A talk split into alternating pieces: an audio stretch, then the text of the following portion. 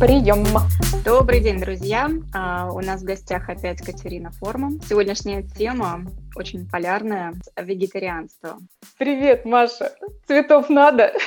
Цветов не надо, у нас все по традиции, цветов не надо. Ну что, раздадим нашим вегетарианцам?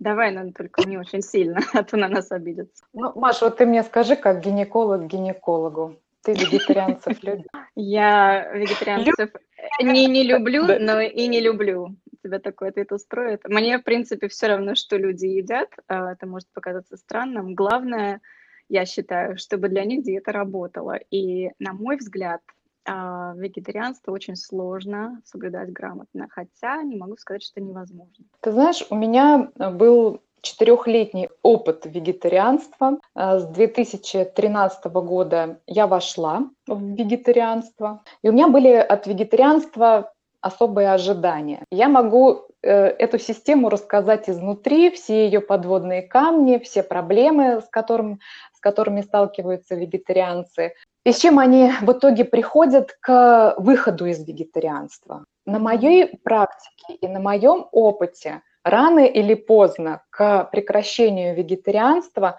приходит большинство. Тут в зависимости от того, насколько э, рано или поздно человек очнулся. Вы уж меня простите, дорогие вегетарианцы, но давайте называть вещи своими именами. Очнулся рано, не очень большие потери для организма. Очнулся поздно, приходится решать э, уже серьезно, с подключением тяжелой артиллерии. К вегетарианству я пришла не просто так. То есть я не с бухты-барахты прям с утра решила, а давайте я не буду есть мясо. Я подошла так тоже с научной точки зрения. Я подумала, что я сейчас вопрос изучу. Мне очень нравилась, э, например, Марва Аганян с ее опытом э, голодания даже. Но самое главное, что меня сподвигло, это работы и исследования Ивана Петровича Розенкова. Если вы такого не знаете, то очень вам рекомендую узнать. А, это советский физиолог, доктор медицинских наук, он академик, председатель Всесоюзного общества физиологов, лауреат Сталинской премии, то есть там регалий громадье, прямо, ну весь прям как в иконостасе. И работал он в 50-х, 40-х и 50-х годах, а потом позднее он был репрессирован и умер где-то здесь вот в Сибири. А, что сделал Розенков? Он провел ряд исследований, он экспериментировал на собаках, и э, он изучал физиологию пищеварения собаки. Эксперимент был следующий. Он собаку кормил углеводами, кашей, и измерял соотношение белков, жиров и углеводов, а особенно его интересовало белки и углеводы, соотношение вот это вот в 12-перстной кишке. То есть что получается на выходе уже из желудка. Вот этот вот самый пищевой комок он и изучал. И он заметил, что а, при поступлении углеводистой пищи в желудок а, на выходе получается определенное один к одному соотношение углеводов и белков. Когда поступает пища э, животно-углеводистая, то то же самое соотношение, ровно точнёхонькое. Задался вопросом, Розенков, дорогая собака, а откуда ты берешь белок? Мы же тебе его не давали. После ряда изучений, особенно строения желудка, выяснилось, что оплетающие вены желудка, они полые. Э, в смысле полые. Имеется неправильно подобрала слово, там имеются а, отверстия небольшие, э, через которые пропотевает белок из нашего кровеносного русла. А что это за белок? Заинтересовался Розенко и э, пришел к выводу, что это иммунный реактивный белок, тот самый, который э, вырабатывает наш организм в ответ на поступление какого-то агрессора, будь то пищевой агрессор, ну мы знаем, что есть пищевая непереносимость, не путать с аллергиями, да, mm-hmm. это агрессоры внешней окружающей среды, которые в нас попадают. А, это воспаление, воспалительные процессы. Кстати, про воспалительные процессы, про природу воспаления тоже Роденков интересные выводы сделал. И он пришел к выводу, что весь тот мусор, который циркулирует в нашем кровеносном русле, он через вот эти вот отверстия, я закавычу сейчас это слово, потому что это не в фигуральном смысле отверстия, а это возможность пропотевания белка, грубо говоря, возможность сброса белка в окружающую среду, потому что у нас есть две окружающие среды, которая снаружи и которая внутри нас. Окружающая среда – это э, весь наш пищеварительный тракт.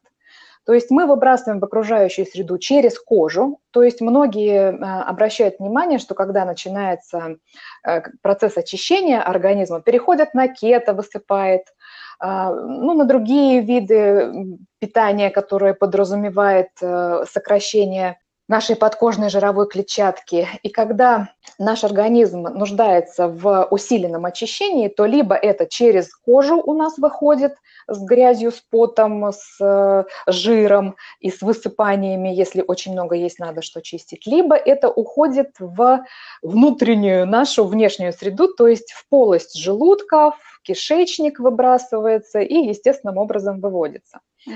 Так вот, Розенков сделал вывод, что только в единственном случае наши возможности выбросить вот этот вот лишний реактивный белок иммунный, только тогда, когда в нашем, э, ну, ой, господи, в нашем печенке, в нашем желудке не присутствует животного белка.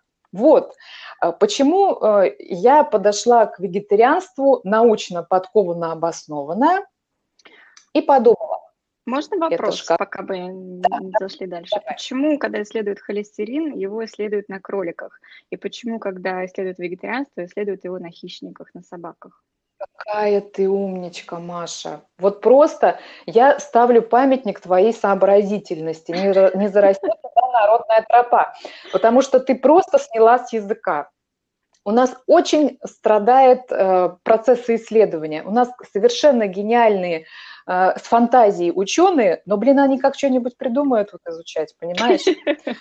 Как, блин, сделают какие-то выводы из крыс, которых кормили маргарином непотребным, mm-hmm. что кето не подходит людям, да? да? То есть, ну, как да. бы, вот. И здесь такая же ситуация.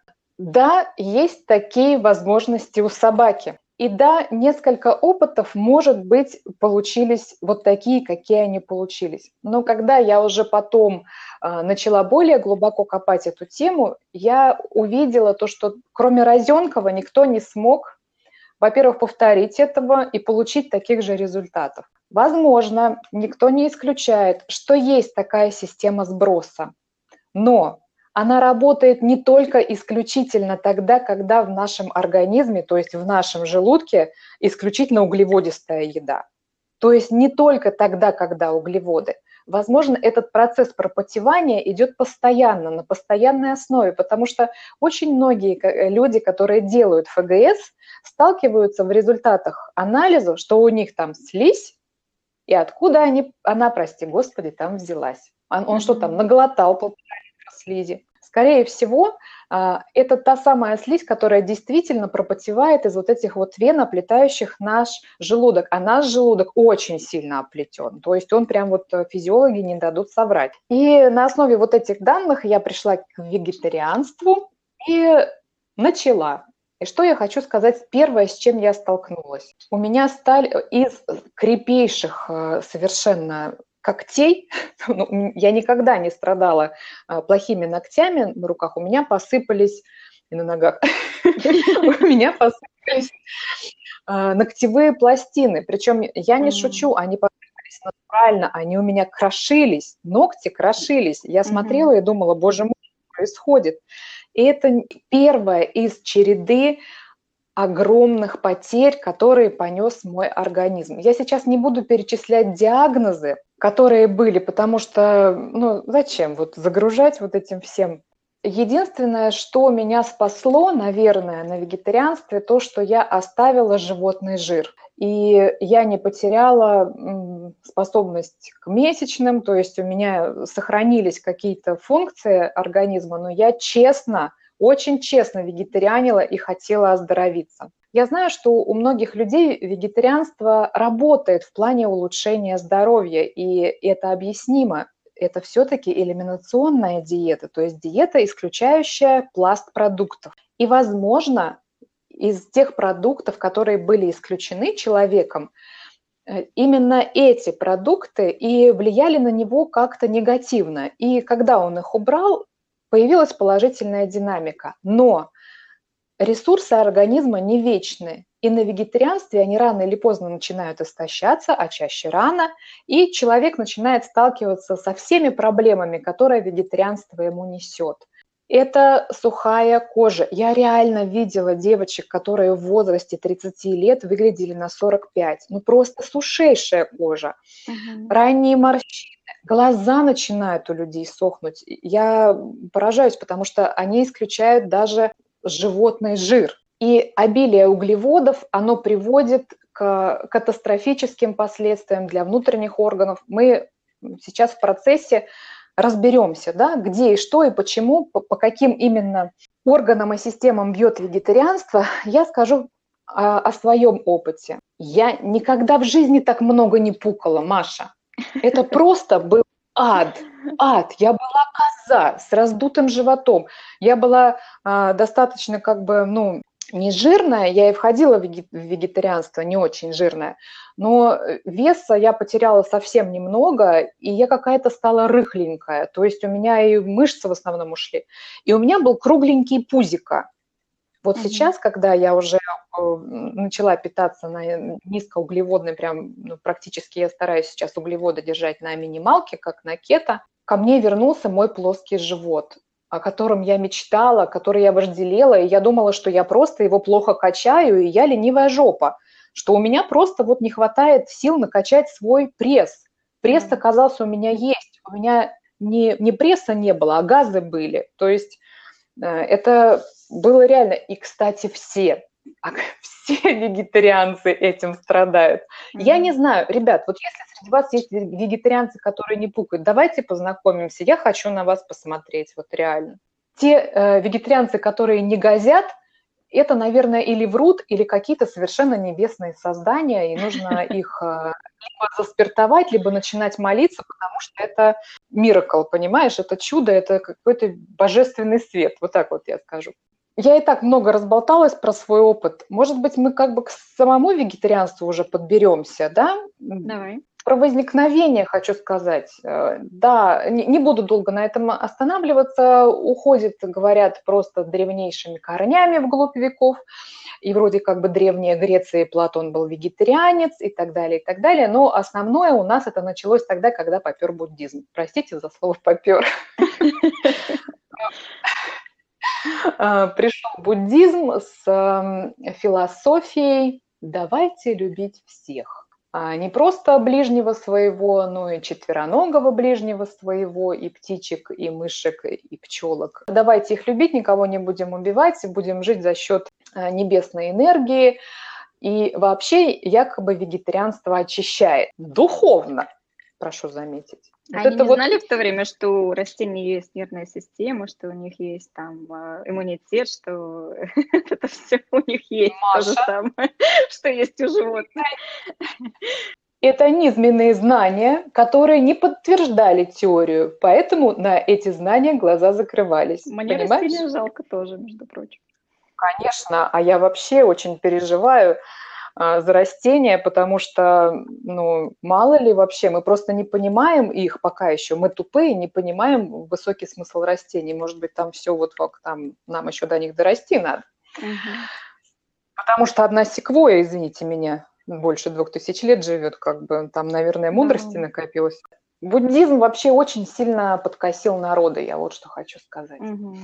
Те народы, которые исповедовали буддизм, они начинали хереть. Ну, хереть вот прям в буквальном смысле этого слова, они истончались, они становились э, ниже э, и становились какие-то все э, прозрачные. И я под, подойду по, к тому, почему вот они такие становились немножко не от мира сего, какие-то такие вот там в облаках летающие.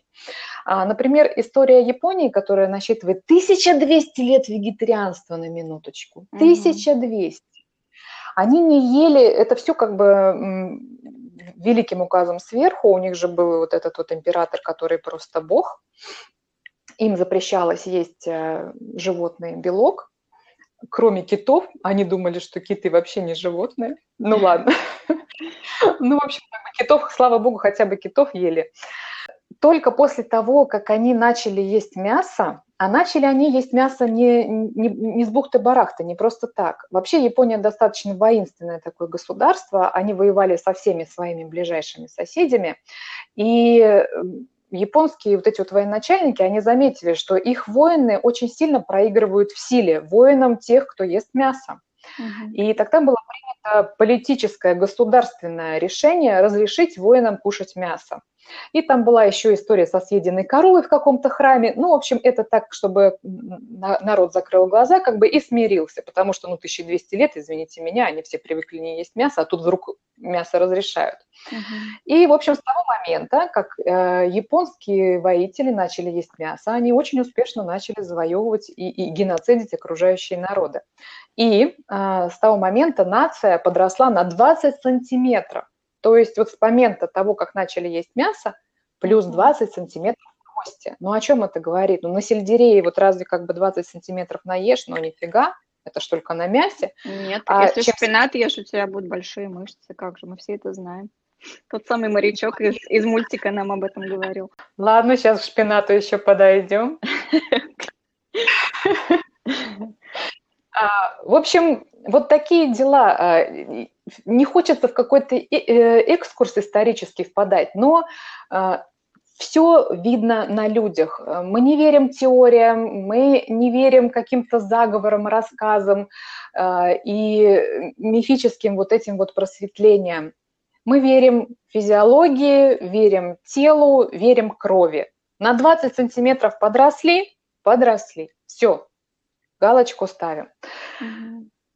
Э, если уж мы заговорили о теле, давай вот именно то, что действительно не соврет, а строение нашего тела и желудочно-кишечный тракт. Вот, Маш, ты можешь рассказать нам?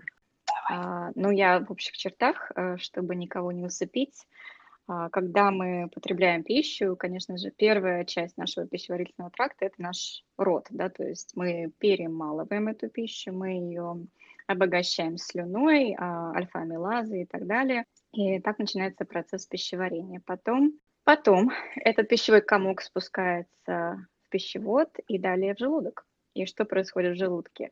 Желудок – это очень кислотная среда очень кислотная, да, то есть мы э, в основном, вернее, очень кислотная, у, у большинства из нас кислотность не на уровне, не на должном уровне. Так вот, она обычно должна равняться 0,9 и максимум 2, то есть 0,9-2, вот диапазон кислотности. Это необходимо для того, чтобы переваривать мясо, то есть протеин, то есть белок. А если кислотность не на уровне, то а, мясо попросту не переваривается и начинает ферментироваться далее. Потом пищевой комок а, подвергается вот этому воздействию желудочного сока и выходит в тонкий кишечник. И там начинается усвоение там же выбрасывается и желчь для того, чтобы переваривать жиры, а, да, и карбонат или бикарбонат, как правильно говорить, бикарбонат. Неважно, то, что нивелирует воздействие кислоты, да, ну, оно буквально гасит кислоту, вот все, что надо понимать, да.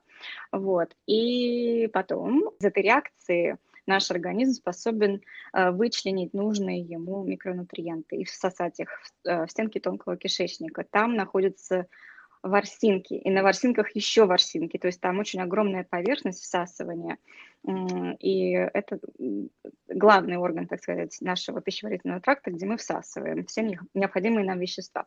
Затем э, все, что не усвоилось, проходит в толстый кишечник, и там уже э, это пир горой Винни-Пух для наших бактерий, для, наших, для нашей микробиомы, или микробиоты, как называется, да, там уже производится, там уже другой процесс, и, знаете, вы слышали, что наш кишечник – это второй мозг, вот это все про это, то есть наши бактерии – это наш второй мозг, это наше настроение, это все вот это. В основном там играет роль э, бутират, пропионат, ацетат – это продукты усвоения клетчатки. То есть она превращается вот в бутират, который очень хорошо влияет на здоровье в целом и, в частности, на здоровье кишечника. Причем тут такой очень нюанс, может быть, нужно как-то упомянуть, что именно в кетозе именно норма клетчатки не так важна, как на обычной диете, потому что нам советуют есть там 25-30 грамм клетчатки в день, да, на обычных диетах, именно для производства бутирата. Клетчатка как таковая не является незаменимым нутриентом, так скажем, но она важна как субстрат для производства бутирата. И, а, как это ни странно, наш кетон, бета-гидроксибутират, это очень схожая молекула с бутиратом, там буквально разница в один э, кислород. И оба выполняют одинаковые функции. Вот. Ну, это так, отступление от темы.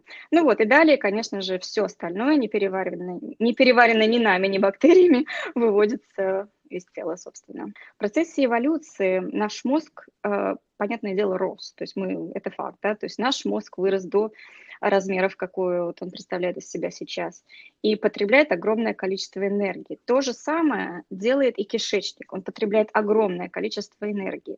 И вот существует теория, что в процессе эволюции наш, э, наш тонкий кишечник сократился в длине для того, чтобы сократить вот это потребление энергии, чтобы дать эту энергию для мозга, чтобы он рос. Поэтому в то же, приблизительно в то же время считается, что мы научились готовить пищу и извлекать посредством приготовления пищи вот эту необходимую энергию, то есть как бы дробить эту пищу до потребления. Ну вот, кстати, мне как корове хотелось постоянно жевать, когда я была вегетарианцем. То есть это действительно так. Ты как только покушала, через какое-то время начинаешь думать о еде, чего нет у меня сейчас. А, я серьезно могу 7 часов спокойно без еды обходиться. Когда я вегетарианила, mm-hmm я постоянно думала о еде, и я постоянно что-то поджевывала у меня, я, я думаю, так, я замеряла время, когда у меня будет перекус. Сейчас я вообще об этом не вспоминаю. То есть у меня тема еды из сознания, она ушла. То есть я покушала с утра да. белково-жировой завтрак, и все, я могу, я вообще не вспоминаю, что нужно кушать до тех пор, пока мой организм, когда мой желудок не начинает как бы мне сигнализировать, что пора, я пустой. И еще очень интересно тем, э, что мы едим, мы формируем нашу биоту. А, на вегетарианстве она претерпевает серьезные изменения, потому что а, наш организм должен жить и он спасается. И в, в нашем кишечнике начинают размножаться бактерии, которые будут переваривать вот то, что мы туда суем. То, что вот, ну, по, по недоразумению туда попадает, огромное количество углеводов. А это совершенно другие бактерии. Они серьезно отличаются от э, бактерий кишечника хищных. Во-первых, эти бактерии гораздо больше газят. Почему вегетарианцы такие, ну, как бы вот круглопузые? Ну, потому что. Ну, потому что у них там такие да. бактерии. Никуда от этого не деться. Здесь э, как раз мы подходим к такой колоссальной интересной теме вообще наша биота, наш биом. Вот ты совершенно верно подписываюсь по каждому слову сказала, что это второй мозг. Второй мозг не сами кишки, а то, что в них находится, но не какашки. Ну, некоторые да. какашками, конечно, думают, но а тот, кто тот, кто думает своим вторым... Нет, подожди, у них вся энергия уходит на переваривание травы, поэтому понятно, что мозг, мозгу ничего не остается. Так вот, э, есть у нас очень серьезная связь между нашим кишечником, а именно вот этим вот конгломератом бактерий, живущих там, и нашим мозгом. Блуждающий нерв – это самая такая обширная нервная трубка, ну, самая такая плотная нервная ткань, которая существует в нашем организме, соединяющая мозг и кишечник, работает в направлении от нашего кишечника к мозгу. И от кишечника к мозгу идет гораздо больше импульсов, чем от мозга к кишечнику. Тут встает вопрос, кто кем управляет. Мозг управляет нашим организмом или кишечник, а конкретно вот этот вот э, пласт бактерий, которые там находятся. И от того, что вы едите, вы изменяете как бы это парадоксально не, не звучало, способ вашего мышления. Просто давайте посмотрим, как э, мыслит травоядная. Это размеренно, спокойно.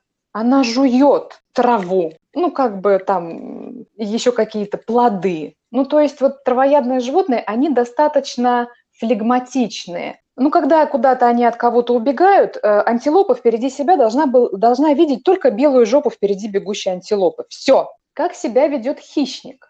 Во-первых, ему нужно оценить ситуацию, работу мозга. Подумайте о работе мозга. А это очень помогает работе мозга именно наш, наша кишечная микрофлора. Ему нужно оценить, ему нужно выбрать цель, ему нужно ее догнать, ему нужно обязательно скоординировать действия с другими, если он охотится в группе. Посмотрите на этом примере, какой вы хотите мозг. Мозг быстрый, четкий, мобильный, соображающий – или мозг тупой. Вот, э, ну, я специально так сильно э, разнесла эти два мозга.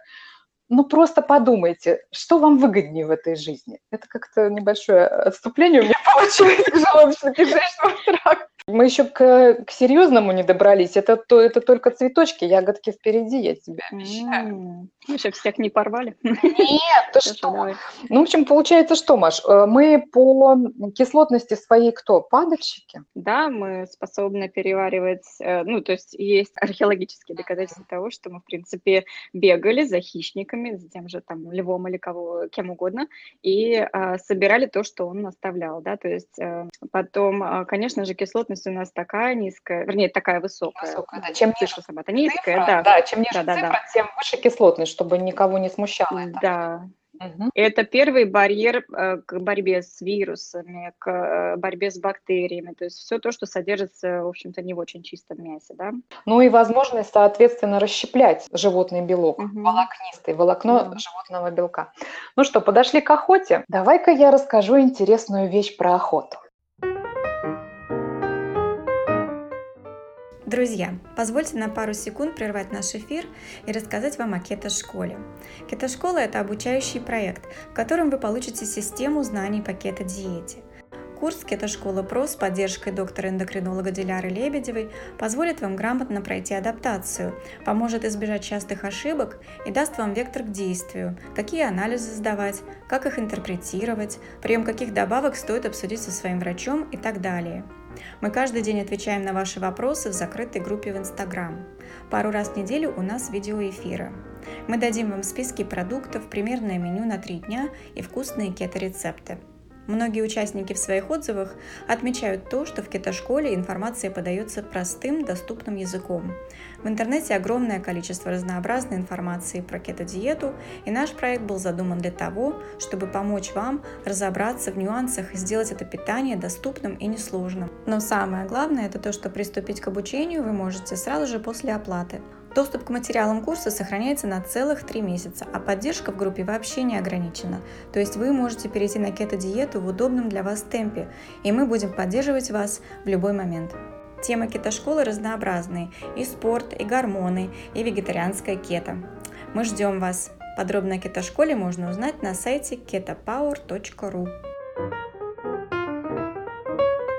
Итак, команда ученых из Гарварда и Университета штата Юта ломает голову над тремя тайнами, тремя загадками. И если вы знаете ответ, то обязательно расскажите нам об этом, потому что никто не знает ответа. И если вы знаете ответ, то вы умнее всех на планете Земля. Итак, тайна номер один заключается в следующем.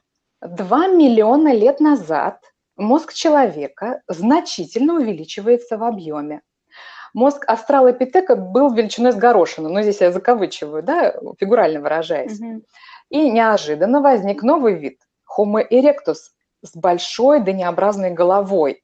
Чтобы иметь мозг такого размера, нужно высококалорийное питание. Другими словами, ранние люди ели мясо. Единственная проблема, что первые остроконечные орудия появились только 200 тысяч лет назад – то есть около двух миллионов лет мы каким-то образом убивали животных без всякого оружия. Вы можете себе это представить? Сейчас мы не используем свои силы, потому что мы самые большие вообще трусы в джунглях. Любое животное сильнее нас. У них есть когти, есть клыки, они проворнее и быстрее. Ну вот мы считаем Хусейна Болта быстрым бегуном, да, но любая белка его перегонит, реально. Мы не быстрые, это было бы событие олимпийского значения, если бы мы белку перебежали, да? Но никто не догонит белку. А кто догонит, тот получит золотую медаль, реально. Итак, да, да. никакого оружия, никакой скорости, никаких когтей и клыков. Ну и как же? Подожди, у меня есть когти. Маникюр. Ну, давай как бы не сравнивать э, с когтями гепарда, да? Ну и как же? Вот как же мы убивали этих животных? Это загадка номер один. Итак, загадка номер два. Об женщинах. Мы, кстати, весной это записываем, как раз вот расцветает, а об женщинах поговорим. Итак, женщины участвуют в Олимпийских играх уже в течение какого-то времени, но несмотря на это, все женщины, ну, неудачницы, неудачницы в какой-то мере, да? На планете нет быстрых женщин, никогда не было. А, по некоторым причинам мы, женщины, ну, действительно медленные. Но нам все-таки удалось попасть на марафоны. Ну, а ты знаешь, что нам разрешили участвовать в марафонах только 20 лет назад? Не знаешь? Нет. А ты знаешь, почему до 80-х годов медицина ну, не пускала женщин? Почему? Ну, они утверждали, что э, выпадет матка ну прям разорвет ее. Пострадают женские репродуктивные органы. На полном серьезе так думали, понимаешь? Но я никогда не видела, чтобы у кого-то выпало. Вот честно, ты видела? Я ни разу. Хотя женщины бегают марафоны. А вот последние 20 лет только женщинам разрешено участие в марафонах. И вот за этот короткий промежуток времени нам, женщинам, удалось подняться от потери органов, ну как бы в кавычках, да, до разницы в каких-то нескольких секунд с мужским мировым рекордом. И сейчас женщины стали бегать гораздо большие дистанции, чем марафонские. И делают это весьма успешно. Например, взять знаменитый 48-часовой марафон Hard Rock Stone называется. Вот там Эмили Байер пришла восьмой, и она обошла 492 человека. Ну, там мужиков это, наверное, 400 было. И это несмотря mm-hmm. на то, что она останавливалась на каждой станции отдыха, чтобы покормить грудью своего восьмимесячного ребенка, да? И вот вам загадка. Почему женщины становятся выносливее по мере увеличения дистанции. А вот загадка 3. Ученые начали замерять финишное время участников марафона. То есть и обнаружили, что если вы начинаете участвовать в марафонах приблизительно с 19 лет, то вы будете э, прогрессивно увеличивать свою скорость год за годом. Год за годом вы будете прибегать все быстрее, быстрее, быстрее.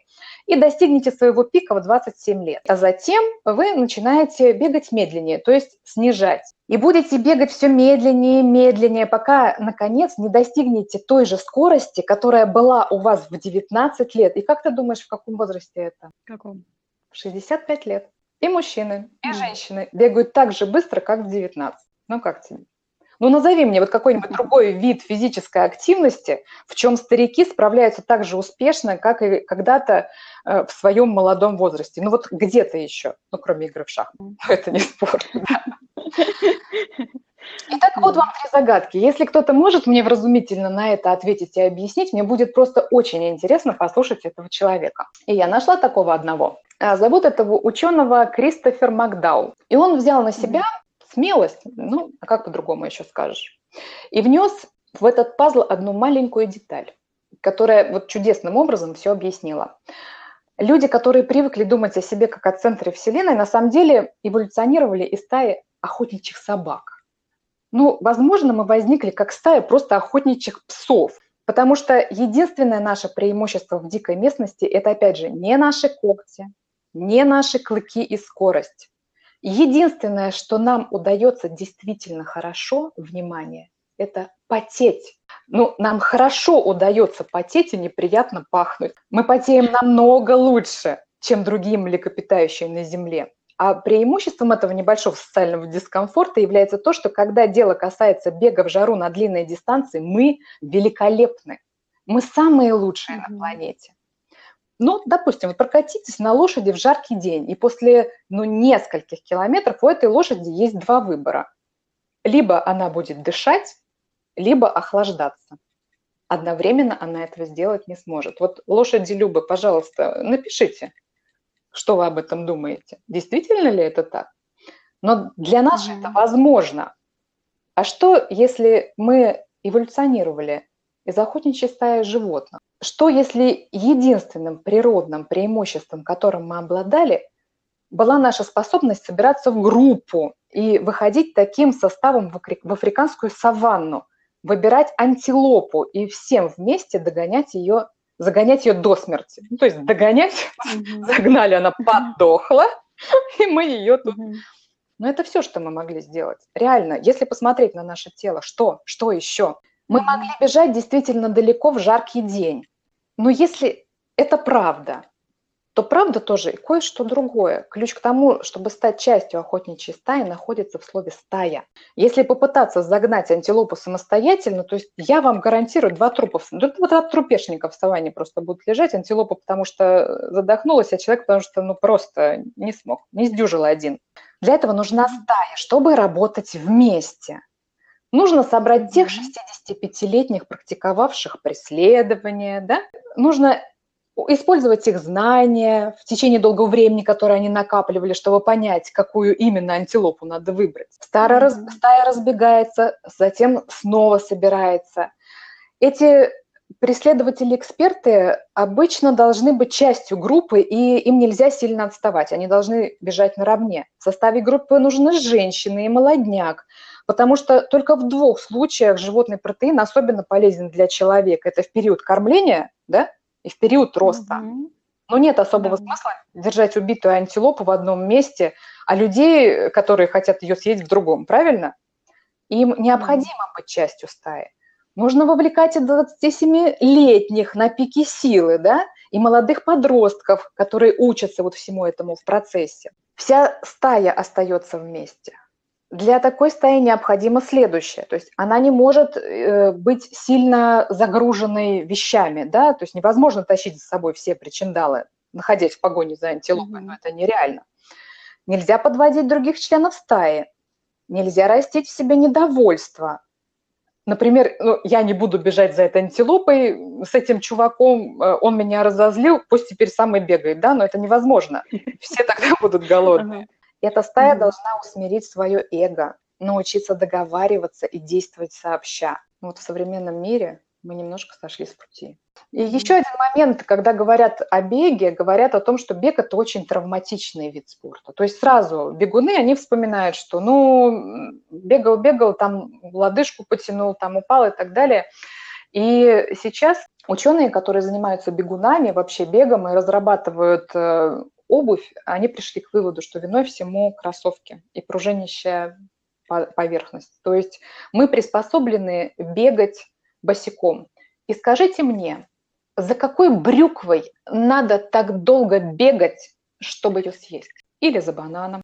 Многие говорят, что строение нашего тела, оно нам позволяет лазить на деревья и срывать э, ну, овощи, фрукты, да? Оно нам позволяет залезть на дерево и собрать яйца. Если бы мы были эволюционно лазающими по деревьям за фруктами, наши бы ноги были такими же, как руки. Посмотрите на ноги шимпанзе, и вы все поймете. Да. Наши ноги совсем другие. Наши ноги для бега, не для лазания по деревьям. Мы можем залезть на дерево вполне успешно, но основной наш эволюционный вид добывания пищи – это бег, охота. Ну и какие же мы к чертям ядреным травоядные. Бомба. Ну, Маша, и это еще не все.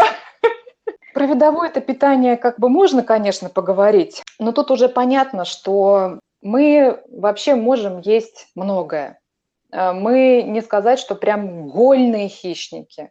Да, мы можем есть какое-то количество кореньев, которые мы нашли. Мы собиратели, кроме как охотники. Но в нашей истории, в истории нашего развития были большие периоды ледниковые. Вы знаете, мы пережили как минимум два ледниковых периода, и у нас были периоды больших наводнений, и мы тоже их пережили. Как пережить эти периоды, когда нет растительной пищи, кроме как э, питаясь животными, я не представляю. Ну расскажите мне, ну неужели Э, мы настолько глубоко закапывались, что отрывали там настолько глубокие корни. Ну, просто мне интересно, как. Да.